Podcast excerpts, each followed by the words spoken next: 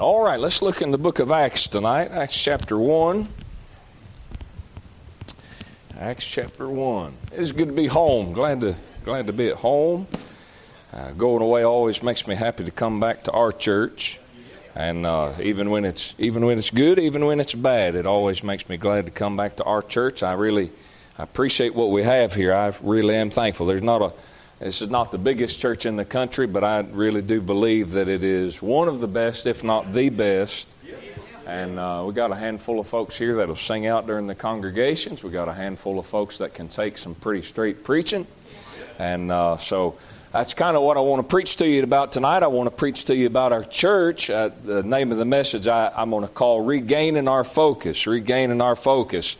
Uh, and tonight I really uh, go away for a little while and uh, come back and really get a, a, fresh wind. And I don't know that it's really a fresh wind as much as it is just a fresh pers- perspective, being able to see other things and see other churches and see how they do things and things right, things that we could incorporate, and then things that are not so right and things that I want to stay away from. And so, uh, what I intend to do tonight is just to re up. I intend to recommit and re recommit to being the pastor of this church, and I want to do my best. I don't want to.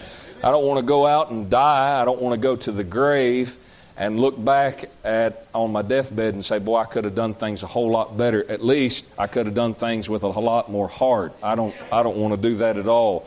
And so I'm going to I'm going to do my best, God being my helper, God being my helper, with the help of the Holy Ghost, I'm going to do my best to throw myself into this and just do everything that we can.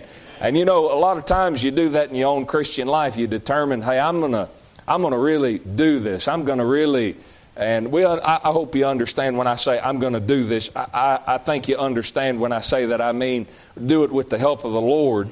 But you determine in your mind, man, I'm going to do this. And then you go on for two or three months and then you stop doing it. And then the devil will use that to say, well, don't start up again because all you're going to do is just stop again. Well, that may be true. But when you stop again for the second and third time, do it again. Start up again. Hey, it's not right. It's not good that we're the inconsistent people that we are. But that's who we are. That, that's just who we are. And Lord, forgive us for that. May God forgive us for that. And we should all be on an altar and say, God, help us with that. But in the meantime, we'll avail ourselves of the blood of Jesus Christ and avail ourselves of His help and His mercy. And, and so long as we live, man, all we can do is just do what we're able to do. Amen. Amen. So I want to preach to you tonight about regaining our focus. And I really don't have a text verse per se here in the book of Acts. Acts chapter 1, I hope I told you where to go, but Acts chapter 1 is really where I want to go. And uh, I don't really have one particular verse that I want to look at. I really want to look at the whole chapter. So I, am not really going to read a passage, I, but we'll pray and then we'll take a look at this. But before I pray, let me just say this. You're not going to, we as a church are not going to have a very good focus if we don't know two things. First of all, if we don't know who we are. Uh, now, you could see that really very, very easily in our country that we live in. They're doing all that they can to, to disconnect you from your roots everything they can.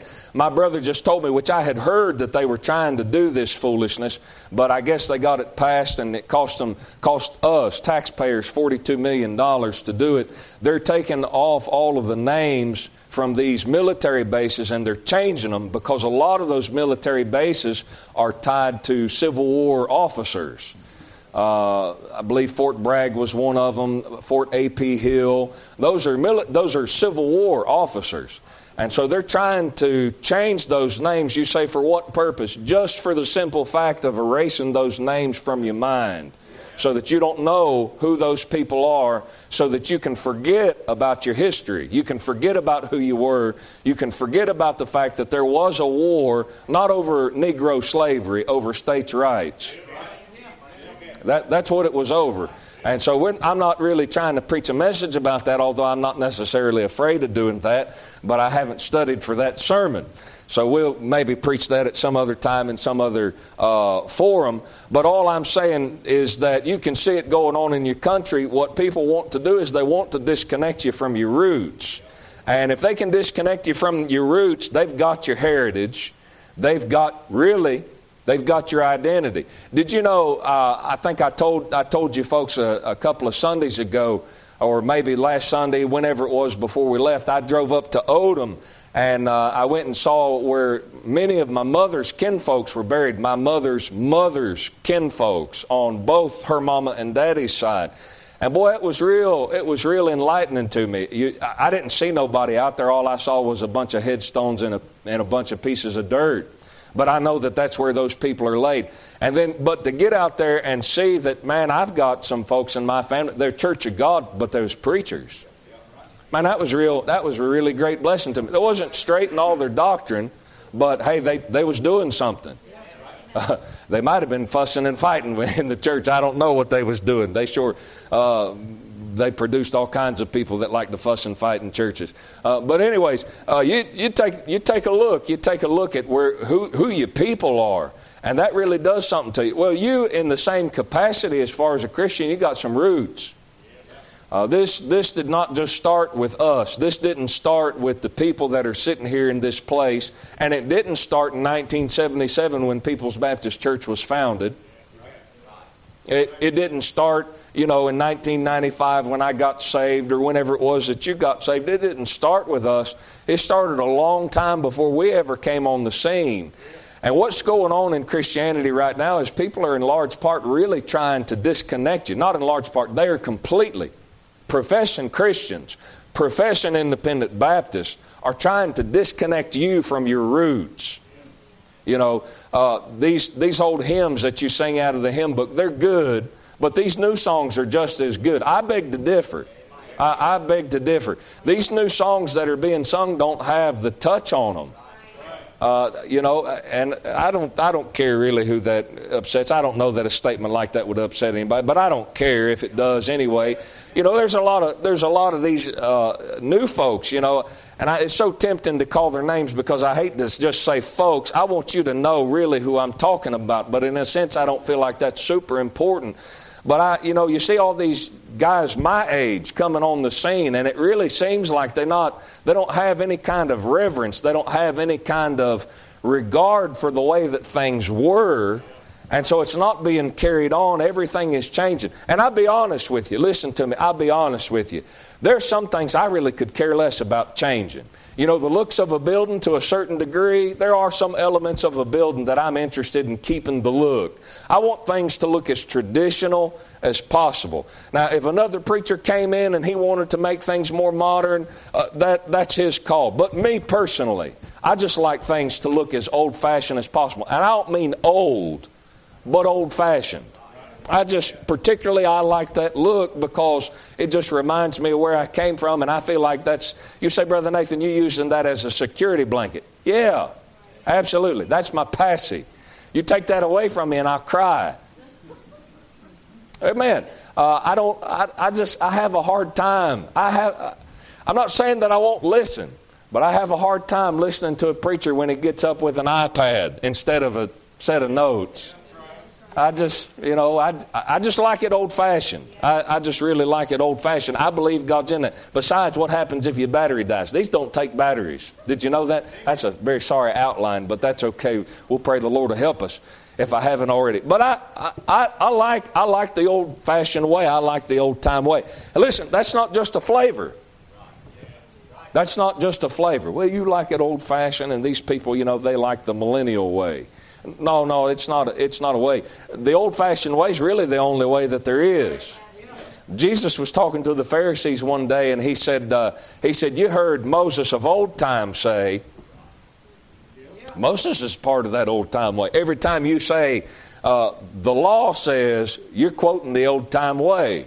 Well, if, you're to moder- if we're going to modernize everything, then we'll have to throw out the Moses of old time and we'll have to get us a, a modern rendered version of what said Moses. And that's what's coming. That's what's coming to a lot of independent Baptist churches. I mean, they're already throwing out the hymn book. Yeah. You said, Brother Nathan, you going to fight over that? Absolutely. Yeah. A- absolutely. Yeah. Hey, listen. If a preacher comes in here and he wants to put up a screen and you know put on there you know the the hymns so that you don't have to turn to the book i'm not going to like that but I, I may not say anything about that but i'm probably not going to like it i just i don't care for it i don't like it But the moment you start taking away the hymn book and start putting in Our God's an Awesome God, you know, that's a song. You know, shout to the Lord. And I'm hearing, Brother Curtis, I'm hearing all these independent Baptist preachers letting their kids sing this stuff. And it, they're contemporary songs that were sung back in the 80s and the 90s. So now it's okay.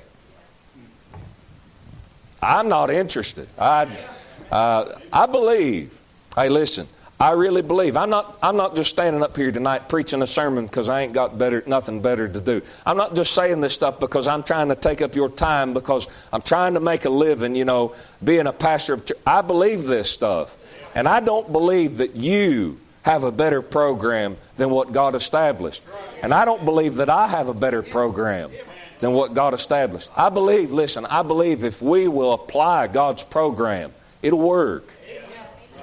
Now listen, it may it may get people in the church, and I'm not talking about in a building. Bodies in a building does not mean people are in the church. I'm talking about it may get people saved, or it's going to damn them to hell, but it's going to do something. It's going to do something. I am not ashamed, Paul said in Romans 1, of the gospel of Christ. It is the power of God unto salvation to everyone that believeth, to the Jew first, and also to the Greek. It is. It is the power of God. To who? Those that believe. What about those that don't believe? Well, it's still the power of God, but it's the power of God to damnation. I don't believe that. It don't matter. It's true. And if you don't believe the truth, you're going to break your neck. Yes, sir. Yes, sir. Yeah, that's the way it's going to go. And so, what well, I got started on all that by saying, listen, we can't be a focused church if we don't know what our roots are. What was the church when we was first founded? And then the other thing that we have to know is where what's our purpose? What what are we here for? You know, people are wandering around in this world tonight. They're wandering around in this world trying to figure out what's my life all about? Why am I even here? And that's what all the dope is about. That's what all the beer is about. That's what all of the uh, illicit relationships between folks that ain't married, that's what that's all about. That's what all that stuff is about. It's, it's, a, it's a ploy to try and find some kind of meaning what am I supposed to do with my time? What am I supposed to do with my affection? What am I supposed to do with this life that I'm living? Hey, listen, if I'm an animal, listen, if I am the product of an animal, if I am the product of an, of an animal, you better be the, the scaredest person that, that knows me because I'm coming to your house tonight. If I'm an animal, I'm coming to your house tonight to kill you and take everything you got. But you're not an animal. I am not an animal. There is a purpose. There is a reason that we're here. And listen, as far as being a part of the church, that's as far as being a person, being a human being. As far as being a church, we have a purpose. The purpose of the church is not to come and meet together, just to come and meet together in the four walls of the church and sit here and shake hands when Brother Tommy says turn around and shake hands with somebody. That's all well and good, but that's not why we're here. We're here to get something from God so that we can go out there and be on the offense, not the defense. Not wait for somebody to say, well, he's a, he's a man, but he identifies as a woman. That, we're not waiting for that. See, that's what's happened to Christianity. We, start, we started we, we got a comfortable position and we hunkered down and we shut our mouths and, and we got on the defense when we should have been on the offense. We should have been in folks' faces, and I don't mean that in a literal sense, but we should have been in folks' faces saying, Hey, Jesus Christ died for your sins because you are a sinner, and God loved you enough to send His own Son to die for your rotten soul. And if you'll believe Him, He'll save your soul and keep you out of hell. Well, I just think that's a little too offensive. He is the rock of offense. Listen, you don't have to say something to make them mad. Jesus will make them mad. You telling them Jesus died for their sin will upset them. Some of you probably upset with me so far because I haven't even read the passage. Uh, Brother Nathan, when you going to let us out? When I'm done. We're going to go home. When, when we're done, when God's done, we'll go home. How you like that? I got to get up early in the morning. I've been riding in a vehicle for nine hours today. Trust me, I understand how tired you are. I won't keep you here all night. Not past 12 o'clock, all right? All right. Praise the Lord. Glad we got that settled out of the way. But we're talking about regaining our focus. And that's what I want to do tonight with the Lord's help. Let's try and regain our focus. So let's pray. Father, we thank you, Lord, for your goodness to us tonight, Lord. And Lord, I sure do love this church, God. I thank you, Lord, for this place, God. And Lord, I pray you forgive me. God, forgive me, Lord. I want to say forgive me publicly, Lord, for not being the witness that I should be. Forgive me, Lord, for not trying to do my part to add to your house, God, to add to your place. God, this is your house. This is your place. And God, Lord, I have been so careless, Lord, in my uh, zeal, God, and my earnestness in trying to build a church. And God, I pray you'd help me. God, I pray that you'd help me, Lord, to get my heart right. And Lord, I pray you help me to set the example for these folks. And God, Lord, help me, God, to get out in the front, Lord, and do what I'm supposed to do.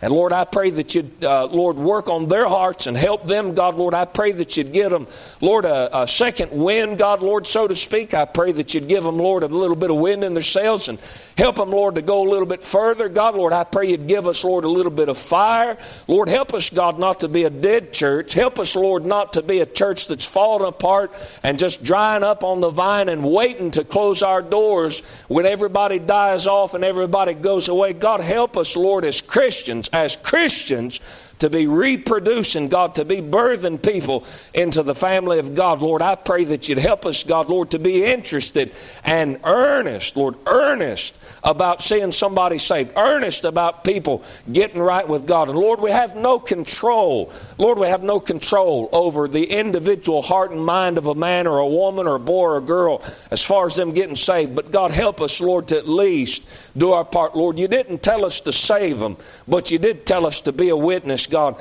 And I do believe it's going to be impossible for you to save people if we as Christians, Lord, don't do our part. And I pray you'd help us with that. God, forgive us, Lord, for how short we've come. Forgive us, God, for how idle we've been.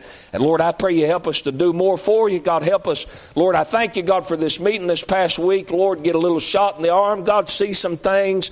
I really appreciate it, God. And I pray that you'd help us, God. Bless this little church, God. I pray that this would be a sounding board for the truth. God, I pray that the emphasis of this church would not be on the music, it would not be on the programs, it would not be on church dinners, but God, it would be on the truth, Lord, on preaching, on, Lord, saying the right things, Lord. May the truth be exalted. May your word, God, go forth and have liberty and free course and do the work, Lord, that you said it would do if it was preached, and we'll thank you for it. In Jesus' name, Amen. All right, let's look here in verse 1. The Bible says, Acts 1 1, the former treatise have I made, O Theophilus, of all that Jesus began both to do and teach until the day in which he was taken up. After that, he, through the Holy Ghost, had given commandments unto the apostles which he had chosen. Now, so far, what we've read, we've read about two groups of folks. And I say groups of folks because I don't know how else to say it, but we read about an individual in verse 1,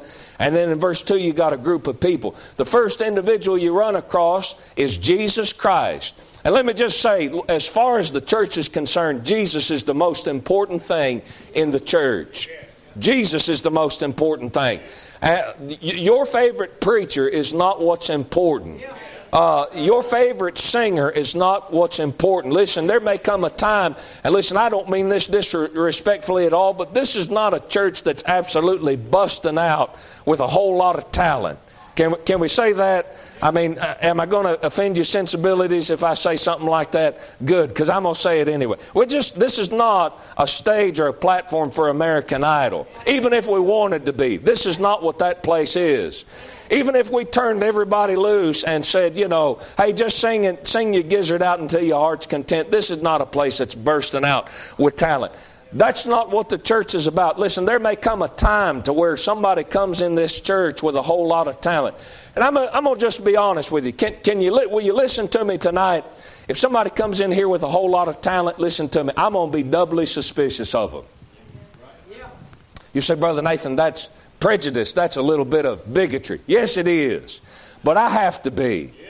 I, I, really have to be. I hate it that it's that way, Brother Curtis, but I have to be doubly suspicious of folks that are especially talented because people in the church have this mindset that if I have talent and I sound good and I look good and everybody tells me I'm so wonderful, I must be spiritual. And the moment that somebody tells you that you're spiritual, you are heading down the wrong road. Boy, I, I, am not even going to waste five seconds of this sermon telling you how unspiritual I am because I know it, the Lord knows it, and if you don't know it, thank God you don't. But boy, all I can say is that people are not spiritual. I want to be. I'm laboring to be. I'm trying my hardest to be spiritual. But singing is not what makes you spiritual sounding good while you sing Amazing Grace or, you know, saying you ain't nothing but a hound dog, that does not make you spiritual. And the reason that people think that singers are spiritual is because when people sing, it makes them feel good. And that's why they think, that's why they think preachers are full of the devil. Real preachers. I'm, I'm not talking about Joel Osteen preachers. I'm not talking about preachers that are hip and cool and are sending good vibes your way. I'm talking about preachers that are really preaching and saying what God's told them to say. They don't make people feel good, and because of that, people sitting there, what's wrong with him? He, he ate 16 penny nails for lunch. No, he's just telling you what God said. Well, I just want to listen to a preacher that makes me feel good about myself. That's because you're full of the devil. That's because you're full of the devil, and you need a preacher that makes you feel bad about yourself so that you can feel good about Jesus. Listen, you're, you're worthless. You're slob. You're a jerk. You're stupid. You ain't got no sense. But Jesus is wonderful. Jesus is so kind. Jesus died for your sins when you was a worthless dirtbag. Still are. He came and died for your sins. He's a wonderful Savior. That's why when you open up with the book of Acts that talks about what the church did in its early days, what it does, the first person that you run into is Jesus. Hey, listen, if you get in a church where people are doing something and they're serving, they're serving God, they're serving God, you know who the first person they run into is going to be? It ain't going to be Brother Nathan. The first person that they run into is not Brother Wyatt, and it's not Brother Willie, and it's not Heidi because she's the pastor's wife and she runs the place. Huh? Huh? That's what a lot of folks think, man. Oh, that pre- and in a lot of churches, that's the case. A preacher's wife runs the church. But that's not who you run into when you get down at a church that's serving God, a church that's acting. A church that's acting. When they run into the church, they come in there and they say, Oh, who's this Jesus individual? Yes, sir. And that's who we're interested in people knowing about. We're not in, listen, listen, those of you folks that come and sit on the pew, God bless you for being faithful. Some of you folks sitting here, I'm not going to give you too much credit because you'll lay out next Wednesday. Huh? But God bless you for being faithful. But listen, if nobody, if, if somebody comes in this church and visits this church and they never find out what your name is, who cares? Who cares? You are not that important. Jesus is. Jesus is the one that's important. Well, I'm going down there and I just don't like the flavor of that preacher. Who cares? Is Jesus down there? Is the emphasis on the Lord Jesus Christ? You should probably keep going down there to that little block building church where it don't seem like a whole lot's going on. There's plenty going on down there if Jesus is down there. Yes, sir. The first person you run into in the actions of the apostles. That's, that's what the book really is. The acts. It's action. The first person you run into is Jesus. Huh? Listen, if the first person somebody runs into when they come in the back doors of the church is the professional greeter, oh, we're so nice to see you. We're so glad you're here. Uh, most of those guys is fake from top of their head to the bottom of their toes. Hey, listen, uh, some of them probably is genuine and is kind. I don't want to throw a blanket statement over all of them, but my soul, man, uh, just be genuine. Hey, somebody come to the church. You don't have to put on the dog. You know, cussing your wife on the way to church, and then a visitor show up and you're so nice to them. You're nicer to them than you are your wife. Amen. Well, anyways, they should run into Jesus. They should, they should run into Jesus. And then the, the, there's another group of folks that's found here in the book of Acts, and that's the apostles. Now, I'm not going to preach too much about apostles, but I do want to bring you back to this thing of them being disciples. They're disciples. Uh, apostles are disciples that's been sent out, ain't it? Okay, well, I got news for you. Up until the day that Jesus Christ ascended up into heaven, they were still disciples. Hey, as a matter of fact, as a matter of fact, they was disciples well after the Lord ascended into heaven. The Bible says in the book of Acts, I believe it's chapter 8 or chapter 9, and the disciples, not the apostles, the disciples were first called Christians at Antioch. Not the apostles. You say, well, Brother Nathan, that's because it was talking about more than just the 12 disciples. I understand that. But them 12 disciples didn't have the name Christian until the rest of the disciples was called Christians. And it wasn't the apostles that got that title, it was disciples. Oh, I'm, you know, I'm a grand Christian. Not if you ain't no disciple. Well, but look at all this stuff that I do. Yeah, but look at Judas. He never got labeled as a, as a Christian. He was an apostle. That's pretty good preaching, even if I am doing that. That just, came down from the heaven. That's true. Judas never got labeled as a, as, as a Christian, but he was a disciple and an apostle. He didn't hang around long enough to be called no Christian. Yes, sir. Yes, sir. Say, Well, I'm doing all this stuff for Jesus. Well, let me ask you something. Are you still learning? That's what a disciple is. That's what a disciple is. Them disciples learned until the day they died. Hey, you think, listen, you think Peter understood everything that he needed to understand the day that Jesus ascended up into heaven? Not a chance, man. That's why the Lord had to give him a vision about that sheet being let down from heaven with all them unclean. He didn't have all his doctrine figured out. Of course, there's some things changing in the book of Acts, but he's learning until the day he died. Until the day he croaked, he was learning still seeing things. God, God had such an effect on him, he still saw things well after the Lord ascended into heaven. Let me ask you something. You still learning things? Hey, listen, when folks come into this church, you know what they should see? First thing they should see is Jesus. And the second thing they should see is they should see some learners. Hey, here's some folks in here that's still learning something about Jesus. They're still trying to learn something about that old book that we done threw in the trash can because we got better in later manuscripts, you know, with the Apocrypha included. Let me just let me just alleviate your mind about this. Uh, the Apocrypha's out of hell. That's all there is to it. Tell your friends, tell your family. It's straight out of the pits of hell. There ain't nothing right about the Apocrypha. Uh, the whole, the whole concept of purgatory comes out of one book in the Apocrypha. That's why the Catholic Church wants to put the Apocrypha in your Bible. If you take the Apocrypha, we'll start talking to you about purgatory. Purgatory ain't nowhere in the Bible. It's a fairy tale. It's a farce. It's Disney World for grown ups. Amen they should run into some learners. Folks should run into some learners. Hey, when the Lord comes, he should learn he should run into some learners. That's what the disciples are, first and foremost. Let me ask you something. What's the last thing you learned? What's the last thing the Lord taught you?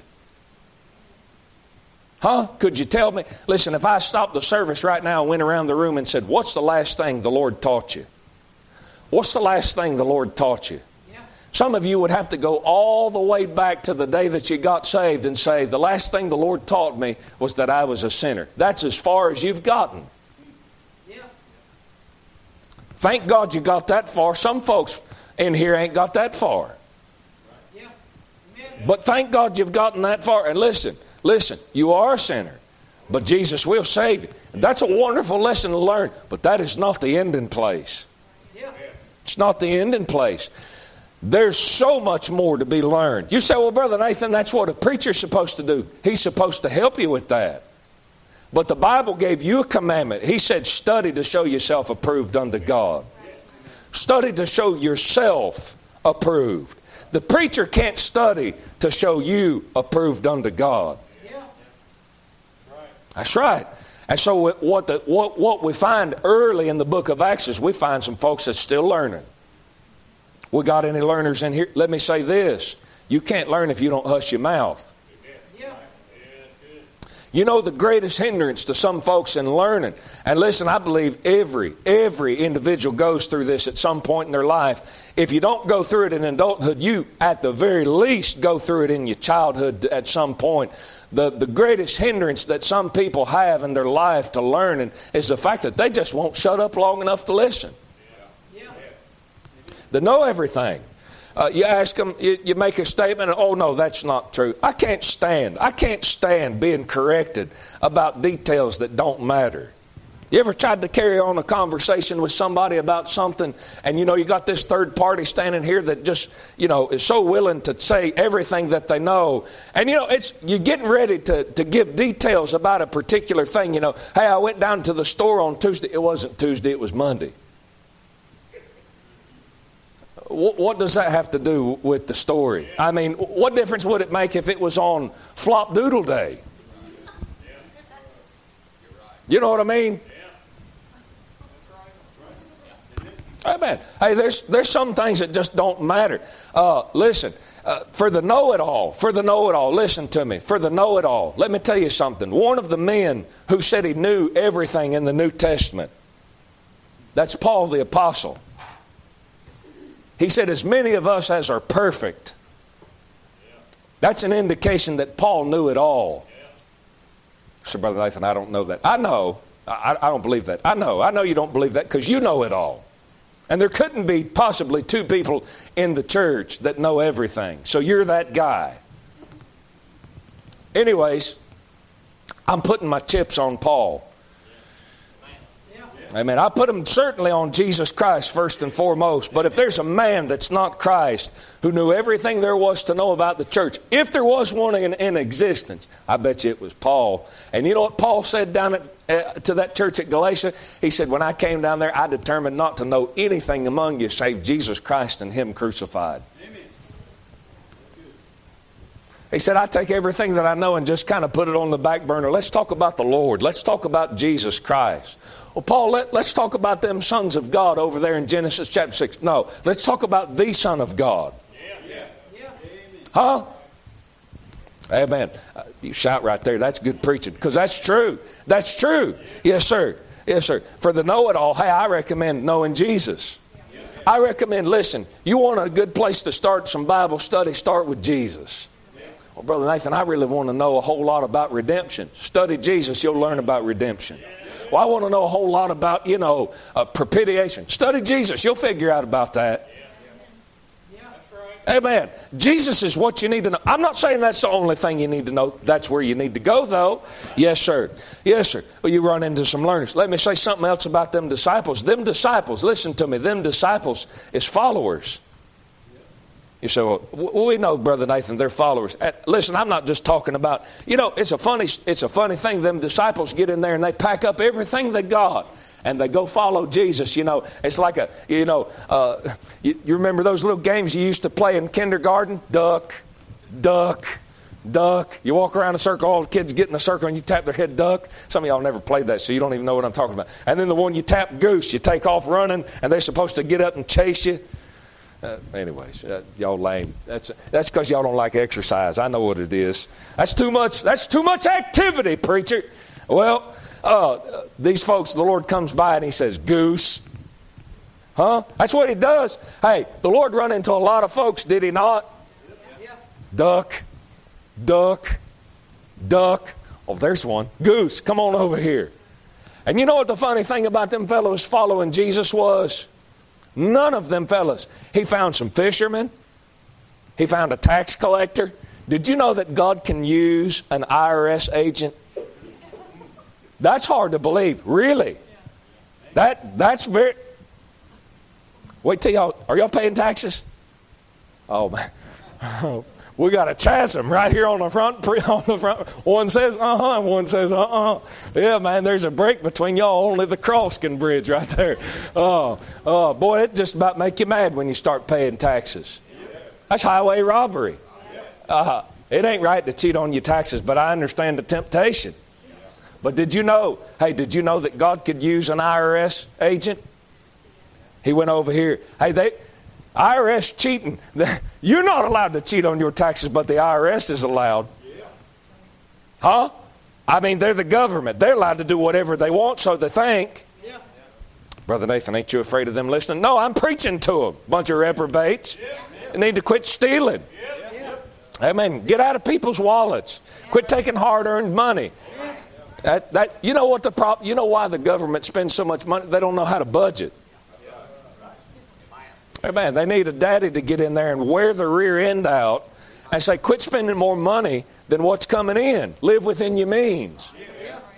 That's good for people, it's good for government. But, anyways, that's a different sermon for a different time. But here's an old IRS tax agent.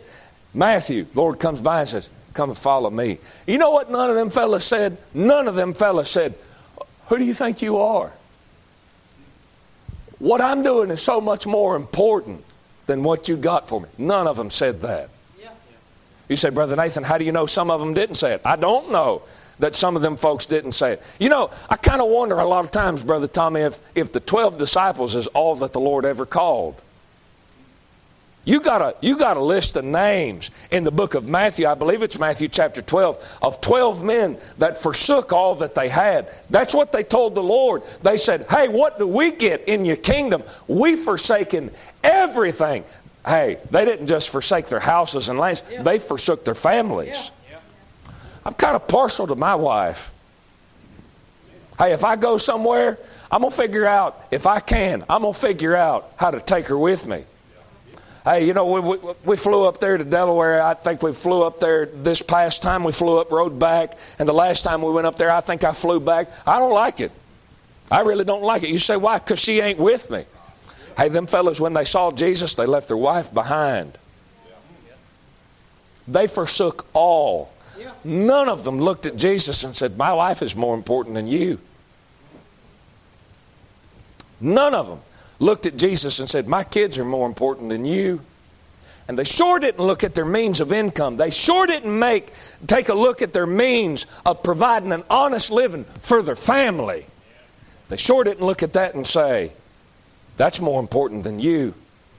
When Jesus came along and said, It's time to follow me, they somehow just magically figured out this is the guy that we're supposed to follow. And they dropped everything. They dropped everything. Yeah and left their. The Bible says about them fellows that was fishermen, they dropped their nets and followed him. Hey, let me ask you something. What have you dropped to follow him? Yeah.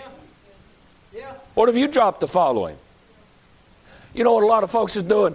Jesus come by and say, Hey, come follow me. And they say, Oh, okay.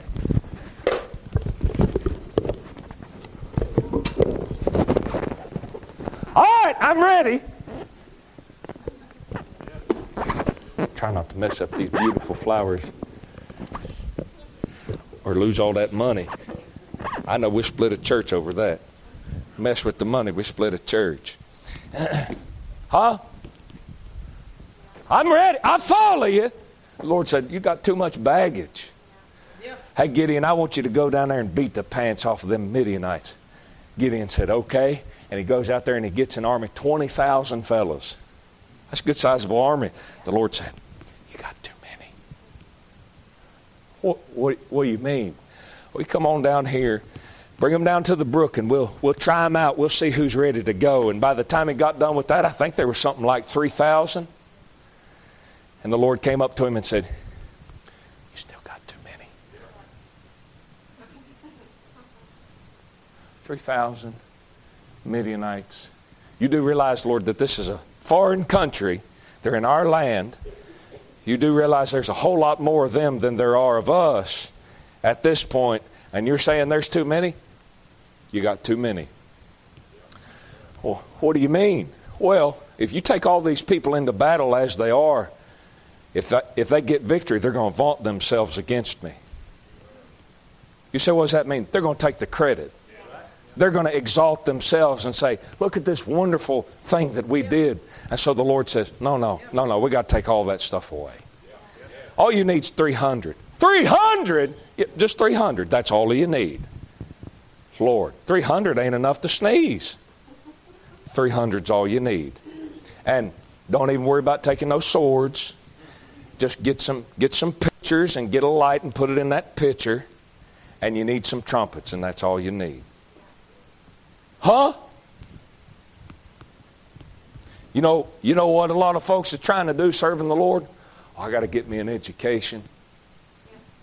I got, you know, I, will serve the Lord, but I got to get, you know, sixty thousand dollars in the bank because, you know, a man's got to provide for his family, which he does. Man's got to provide for his family. I don't want my family going hungry, and you know, I got to get, you know, get all this stuff in order. You know, the Lord came by and called some fellas one day and he said, Follow me. And they said, Lord, let me, you know, my daddy just died. Let me go bury him. And he said, Let the dead bury their dead. I'm more important than your dead daddy. I'm, in, I'm more important than paying respects to your dead ancestors. Brother Nathan, your family's Church of God. You're going to ease up on Church of God? Not at all. You say why? Because the truth is more important than my ancestors. Yes, sir. You say, what you talking about? I'm talking about regaining fo- focus. Hey, what are we here for? What are we here for? First, first person we run into in the book of Acts is the Lord Jesus Christ, and then you run into them disciples. They're called apostles because it's the acts of the apostles, but them apostles, before they're ever apostles, they're disciples. That's who they are. Now, let me run through this passage very quickly and let me just point out a couple of things and then we'll close and go home. I've already kept you here longer than I wanted to. But look here in verse 8. He said, well, look down in verse 6. They said, When they therefore were come together, they asked of him, Acts 1 6, they asked of him, saying, Lord, wilt thou at this time restore again the kingdom to Israel? And he said unto them, It's not for you to know the times or the seasons which the Father hath put in his own power, but ye shall receive power. After that, the Holy Ghost is come upon you, and ye shall be witnesses unto me, both in Jerusalem and in Judea and in Samaria, and unto all the uttermost part of the earth. Listen, you're not, we're not going to have a church without the involvement of the Holy Ghost. Did you, do you know that? Listen, uh, there's a verse in the book of Psalms that said, Except the Lord build the house, they labor in vain that build it. You say, Well, Brother Nathan, we got a fellow standing up and preaching. You're that guy. Here I am.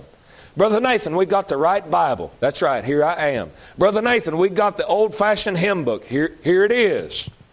Huh?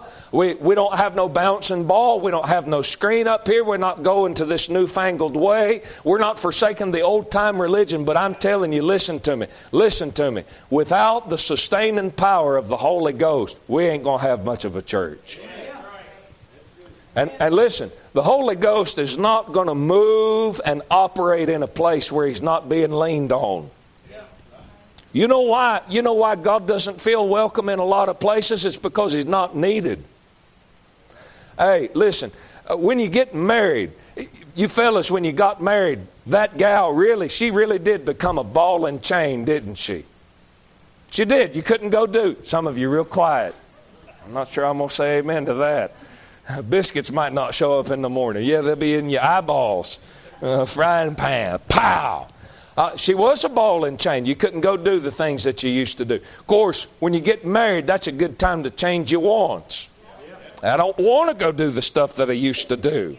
I had a fella, that, uh, friend of mine got married, and another fella that used to hang out with him and I, this fella got married, and then this third party said, Well, he just changed after he got married. He didn't like to go hang out with us. I said, What did you expect him to do? Hey, man, we celebrated his funeral when he took them vows. I say that in jest, but hey, I'm good with that. Hey, man, that's what he wanted. He's happy. Hey, she wasn't. She's a ball and chain, ain't she? But you know what that ball and chain is? It's a grand source of stability. You know what got on your shoulders the day that you picked your wife up, fellas? You got some pressure. You got some pressure because somebody's now dependent on you. Somebody's leaning on you. You say, well, Brother Nathan, she works and she makes more money. Yeah, but don't you feel that little pressure on the inside to take care of her even if she gets laid up? God put that in a man. There's, there's something, that gal leaning on you, boy, there's something that says, man, I got to make sure this gal's got something to eat. I got to make sure she's taken care of. There's some, you know, the Lord, and you, that pressure, that pressure that you feel, you appreciate that. There's, some, there's something about that that is more complimentary than her coming up and saying, thank you, or whatever she could say. Just the fact that she has the confidence in you for you to take care of her needs. There's something about that that's very fulfilling. I use that as an illustration because I think most of you can identify with that. Well, you know, there's a pressure that the Lord wants you to put on Him, He wants you to lean on Him. well, You remember Genesis over in the book of Genesis, all these fellas got together and they started making them a tower, and the Lord looked at himself and he said, Go to, go to now. He said, Let's go down there and let's see what they're doing. And they got down there and they said, Man, these folks is building a building. You know, I think the Lord does that in the church. Folks are scrambling around trying to build a church, you know, trying to get people in church, trying to get people saved. And the Lord comes down and he says, What y'all doing? Oh, we're trying to build a church. Oh, well, that's my expertise, the Holy Spirit says. I know exactly how to do that. You want my help? Oh, no, we got it. We, we, we'll, we'll get a church, and then you'll meet with us. That's the mentality a lot of folks have. We'll build a church. We'll build this slamming church. We'll build this church that seats 500 people and we'll fill it up and then God's going to meet with us. No, sir. No, sir. You're going to have a little handful of people of, of about 50 folks in a little building like this, and God's going to meet with us, and that's what's going to grow the church. The preaching is going to go out to 50 people, and those 50 people is going to go out in the highways and hedges and say, God is speaking to people down there at people's back. God is moving among 50 people down there in a little block building on the side of the highway. They're going to go out in the highways and hedges and say, Boy, you need to come hear what God's doing down there. And people are going to come in and they're going to sit in and say, Of a truth, God's in here. Well, Brother Nathan, we'll get the touch of God on this church when we get a building and we fill it up with about 500 people. No, you're going to fill it up with 500 devils more wicked than you are. Huh? And that's hard to believe they're more wicked than you. Yes, sir, it's hard to believe they're more wicked than me. Hey, but that's exactly what will come in here. If the presence of God is not kicking around in a building before we get all the crowd, and make no mistake about it, I want a crowd. You said, Brother Nathan, you just want to preach to a lot of people. Who wouldn't if you're a preacher? Y'all want to preach to one person? We'll run everybody out of here and y'all can preach to each other. No, that ain't no fun. Man, I guess you'd have to be a preacher or try to preach to understand that. But that I don't I don't believe that's the case. But hey, don't don't you want to talk to more folks? You got a family of about five people. You want to just talk to one of them when you want to talk to all of them? No, you want to talk to all of them there. Yes, sir. Hey, you're going to get power. And let me say this that power, that power is not political power, neither. Listen to me. The emphasis of the church is not Republican and Democrat. The emphasis of the church is not Joe Biden or Donald Trump or Hillary Clinton or whoever else your favorite candidate is, Ron DeSantis. That's not the emphasis of the church. Hey, I'm going to vote. And I'm going to vote extreme right wing. As extreme right wing as I possibly can. That's not the emphasis of the church. Yes, sir. We're not going to let politics come into the church and override the programs and the emphasis of the church because that's not what the church is about. Listen, if we'll put Jesus Christ, if we will allow Jesus Christ to be in his rightful place, people will vote right. They will vote right. The reason that the Southern Baptist Church lost their powers, fella, is because they started putting more of an emphasis on politics and lobbying and getting laws passed instead of putting an emphasis on getting folks in the house of God and preaching the hell out of them and getting them saved, getting them cleaned up from their dope, getting them cleaned up from their, dr- their drinking, getting cleaned up from their fornication and their doping. They put more of an emphasis on making the hog pen more comfortable than they were putting an emphasis on, hey, we're not spending the rest of eternity here. We're going to a land that'll never grow old. Yes, sir. Yes, sir. Yes, sir. You're going to get power. But the power that a lot of folks is looking for is I got to get to the house. I'm not talking to the house. I'm talking to the house in Atlanta, to the house in D.C. I got to get to the Senate. I got to get to the White House. I got to rub shoulders with all these guys that have all this power. You're the one with power. You're the one that God gave power. You're the one that God anointed. God didn't put no power. God didn't put no power on Joe Biden or Donald Trump. God gave it to His church. He gave it to His church. He gave it to His church. It's time we used it. It's time we used it. It's time we used it. Oh, my. Brother Nathan, what are we going to do? I mean, how, how are we going to get through this next election? I don't know. The same way the disciples and the apostles got through Rome when they was impaling them and coating them in pitch and using them to light Caesar's garden, maybe that's the way you'll get through this next election. Yes, sir. Yes, sir. You're the one with power. Quit looking to Joe Biden or Donald Trump. Hold my soul. If Donald Trump don't get in office next year, the whole United States is going to fall apart. And it might. It might. It just might. Hey, if, if Joe Biden gets in the next term, the whole thing might come unraveled. It might. I guess you better start praying now. Yeah. Hmm? You better get busy now. Yeah. I'm going to sit here and watch my videos on YouTube or, Yeah. you know, uh, boy, I wish I could call the, the uh, conspiracy Steve Bannon. You know, Steve Bannon's got this big radio talk show, and boy, he just gets on there and he just roasts all these guys. And Christians eat that stuff up. I've, talk, I've talked to more Christians in the past week who have talked about what they've heard on talk show radio. And every time the thing that wants to come out of my mouth is, How much Bible did you read today? Yeah. If you was in touch with God like you was in touch with Rush Limbaugh or Steve Bannon, you wouldn't have half the depression you got right now. Yeah. Oh, but they're conservative, Brother Nathan. Conservative, my hind leg. 90, 99% of those guys is Catholic. There ain't nothing conservative about a Catholic. Yeah. Nothing. Nothing.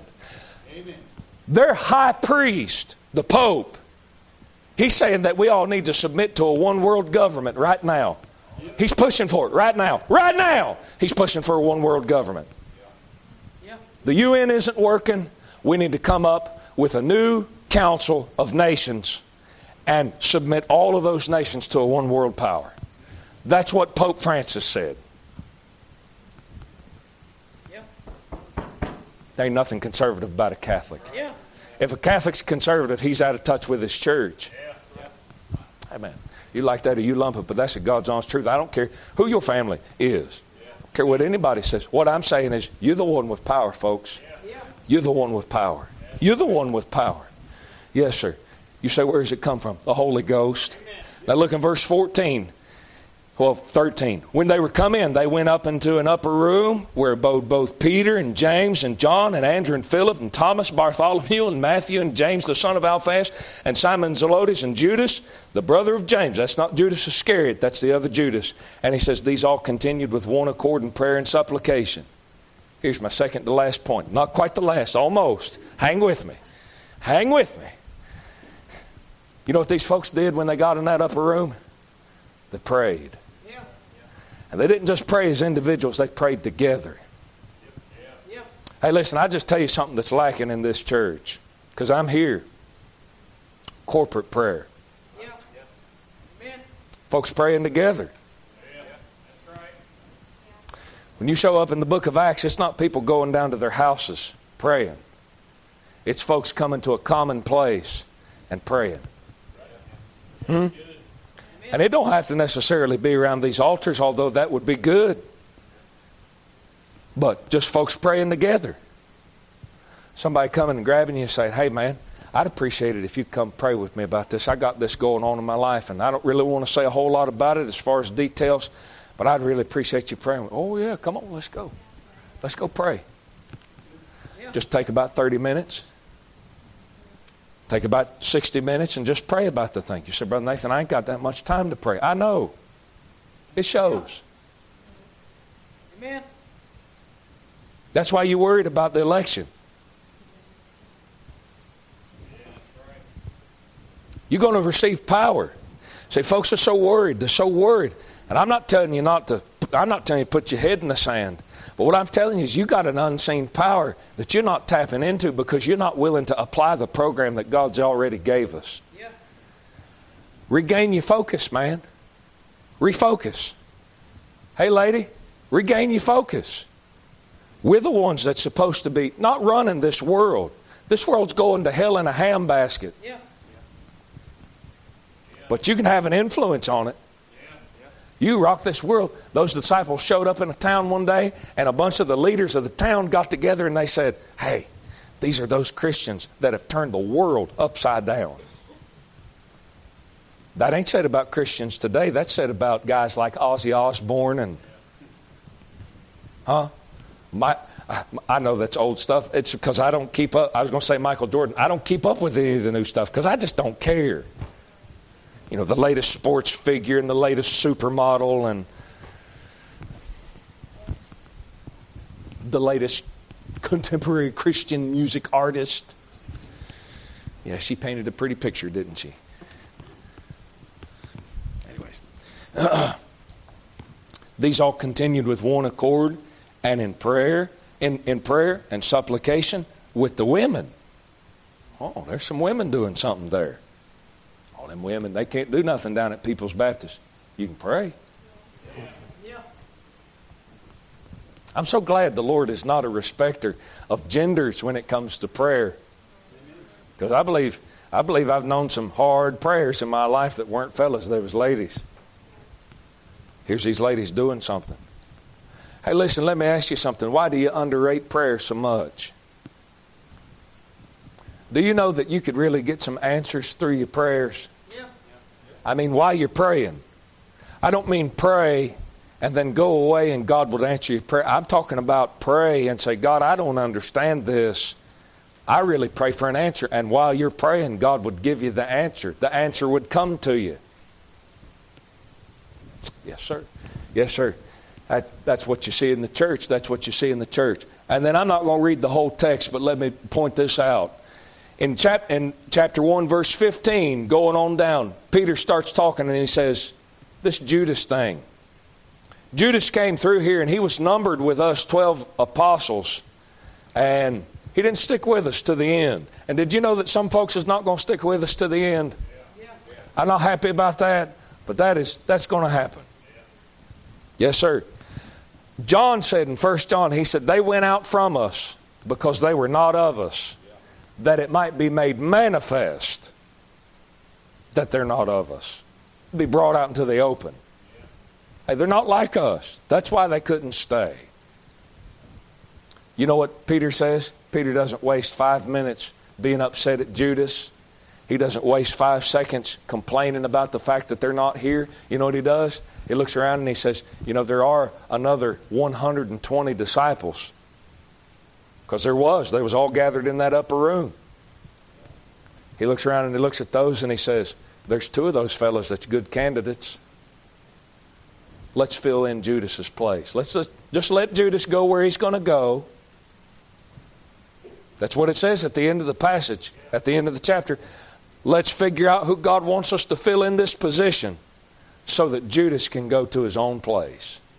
We're going to let Judas do what he wants to do. You know where Judas went? Judas went to hell. Judas died and went to hell.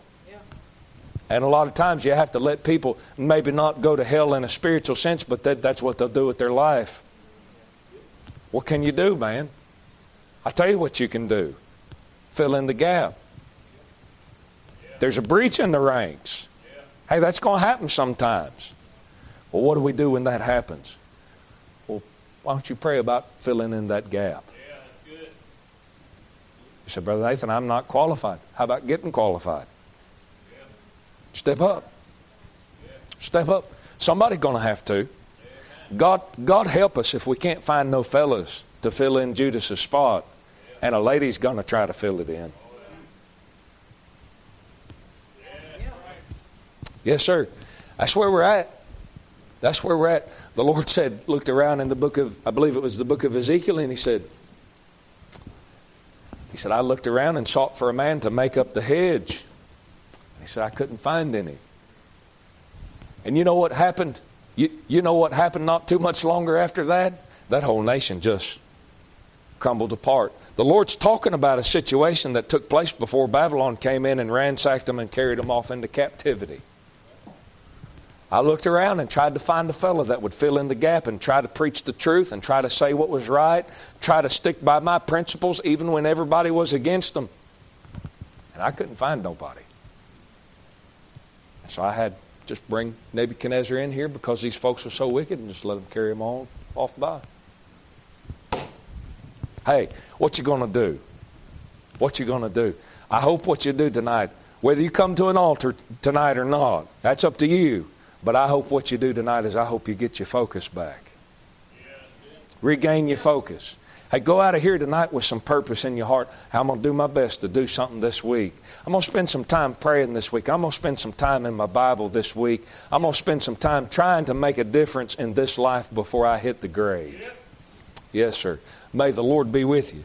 May the Lord be with you. God, Lord, we thank you for your goodness to us tonight. Lord, I pray, God, Lord, that the words of this message, God, the words of the Scripture, God, would sink down into the hearts of the hearers. God, I pray that you do something, God, Lord, and help us. God, help us to purpose. Lord, help us to live with purpose. Help us, Lord, it sounds really silly, but God, it's so true, it's so needed. Lord, help us to live, God, with a prominent sense of our identity. God, help us to realize who we are. God, help us not to get so caught up in this life. Lord, we're here, we're part of it. Lord, but help us not to get so caught up in it, Lord, we forget who we truly are. Lord, help us tonight, God, we pray. Lord, some folks gathered around the altars, Lord, I pray that you deal with them. God, Lord, help them. Lord, the folks that's sitting in their seat, God, I pray you'd help them. God, Lord, just deal all over the building. God, we're so needy. God, Lord, we're leaning on you. God, Lord, we're dependent on the Holy Spirit, God, to do something in our hearts. God, like Jeremiah said, he said, turn us and we shall be turned. Lord, unless you do that, God, Lord, we're hopeless. God, we're a hopeless case. Help us tonight. In Jesus' name we pray. Amen. Some folks that come tonight, if you need to do business with God, do so. Do so as He leads. The Lord's a merciful God. Yes, He is.